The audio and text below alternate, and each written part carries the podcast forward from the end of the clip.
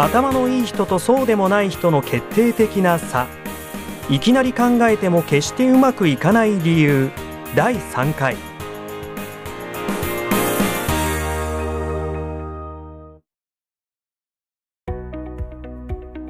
考える土台を作る頭の使い方。2共通点を探す。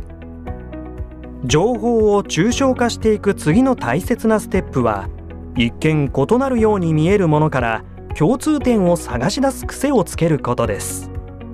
ベストは幹の部分についてどこか共通な点がないか探し出せるようになることでしょう。しかし最初はなかなか難しいので共通点は何でも構いません。例えば今食べている料理と今使っているカバンどちらも赤色が使われているというように何でもいいから共通点を探す癖をつける。そうすることによってやがて重要なことについても共通点を取り出せるようになってきます。これが情報を抽象化してまとめておく大切な一歩になります。これがある程度できてくるとみかんとりんごは違ったものに見えるけど果物という点では共通していると整理できるようにそもそも全く違うように見える情報でもこの点では共通点があると整理できるようになります。これは情報を抽象化する大きな一歩です。そして共通点でつなげられるようになると異なったジャンルの情報から解決策を得たり違う分野の情報を例え話に使って説明できるようになったりします。先ほど考えるというプロセスを調理に例えて説明しましたがこれは両者に共通点を見つけているからです。この能力は頭の良し悪しと関係がありません。この頭の使い方が上手い人でよく見かけるのですが全ての問題を自分の身近な話に置き換えてしゃべる人です。世の中のニュースを見て全て自分の近所の話に置き換えてしゃべるような人がどなたの身近にも一人くらいはいることでしょう。逆にこうしたことを常日頃から意識してみるのもいいトレーニングになります。逆にそのような例えを考えること自体が共通点を探すトレーニングになるという面もあります。料理の話をビジネスに例えたり人間関係の話に例えてみたりすることで違うように見えるものに思わぬ共通点が見つけ出せる場合もあります。普段から全く別に見えるような2つの話題をもとにしてさまざまな共通点を探す練習をしていくと例えば芸能の話題から金融のアイデアが出てきたり逆に金融の話から料理のアイデアが出てきたり意外な意見や斬新なアイデアを思いつけるようになってくるでしょう。共通点はざっくりとした場合によっては多少こじつけになっても構いません。厳密に言うと違うということがあるかもしれませんがそこは正確さを求めずにトレーニングをすることの方が大切です。こじつけでもいいから違う話題について共通点を見いだせることの方が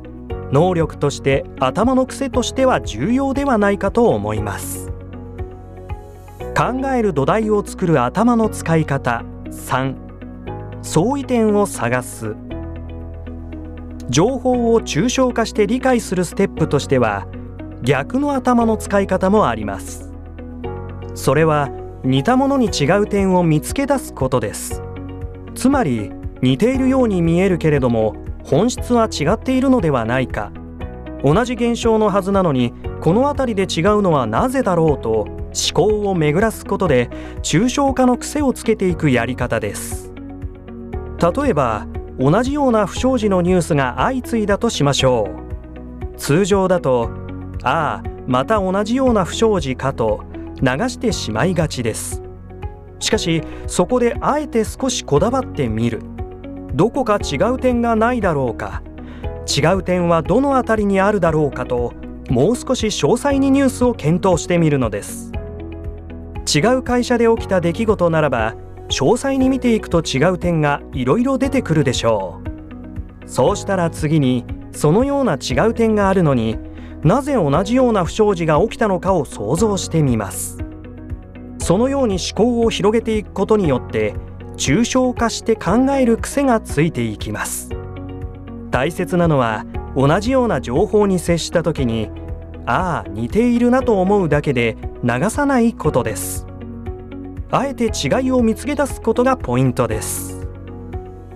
このように抽象化していくにあたっては比べるという作業がとても有効になります。ただし現代は様々な情報が洪水のように流れてくる時代です。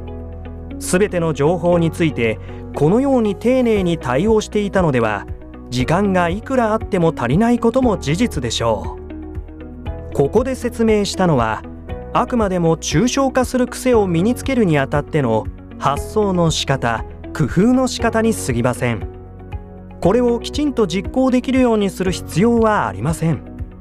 準備段階としてはそのような方向性を意識するだけで十分です。その後で少しずつ自分が大事な情報だと思うものに時間をかけて抽象化の癖をつけていけばいいのです。